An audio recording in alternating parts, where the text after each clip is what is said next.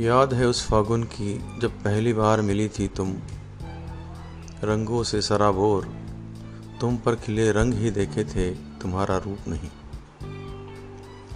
तुम्हारी आकर्षक देह से आकर्षित हो, मुड़ा था मैं, रंग रूप छोड़ उसी में बंध गया।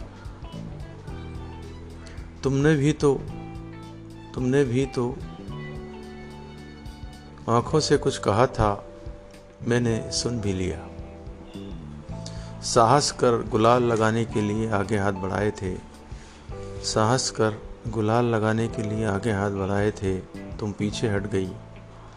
गुलाल तो नहीं लगा पाया, किंतु तुम्हारे नयनों की स्वीकृति से ही संतोष कर लिया। कुछ इस तरह अभिव्यक्त हुआ था, फागुनी प्रेम।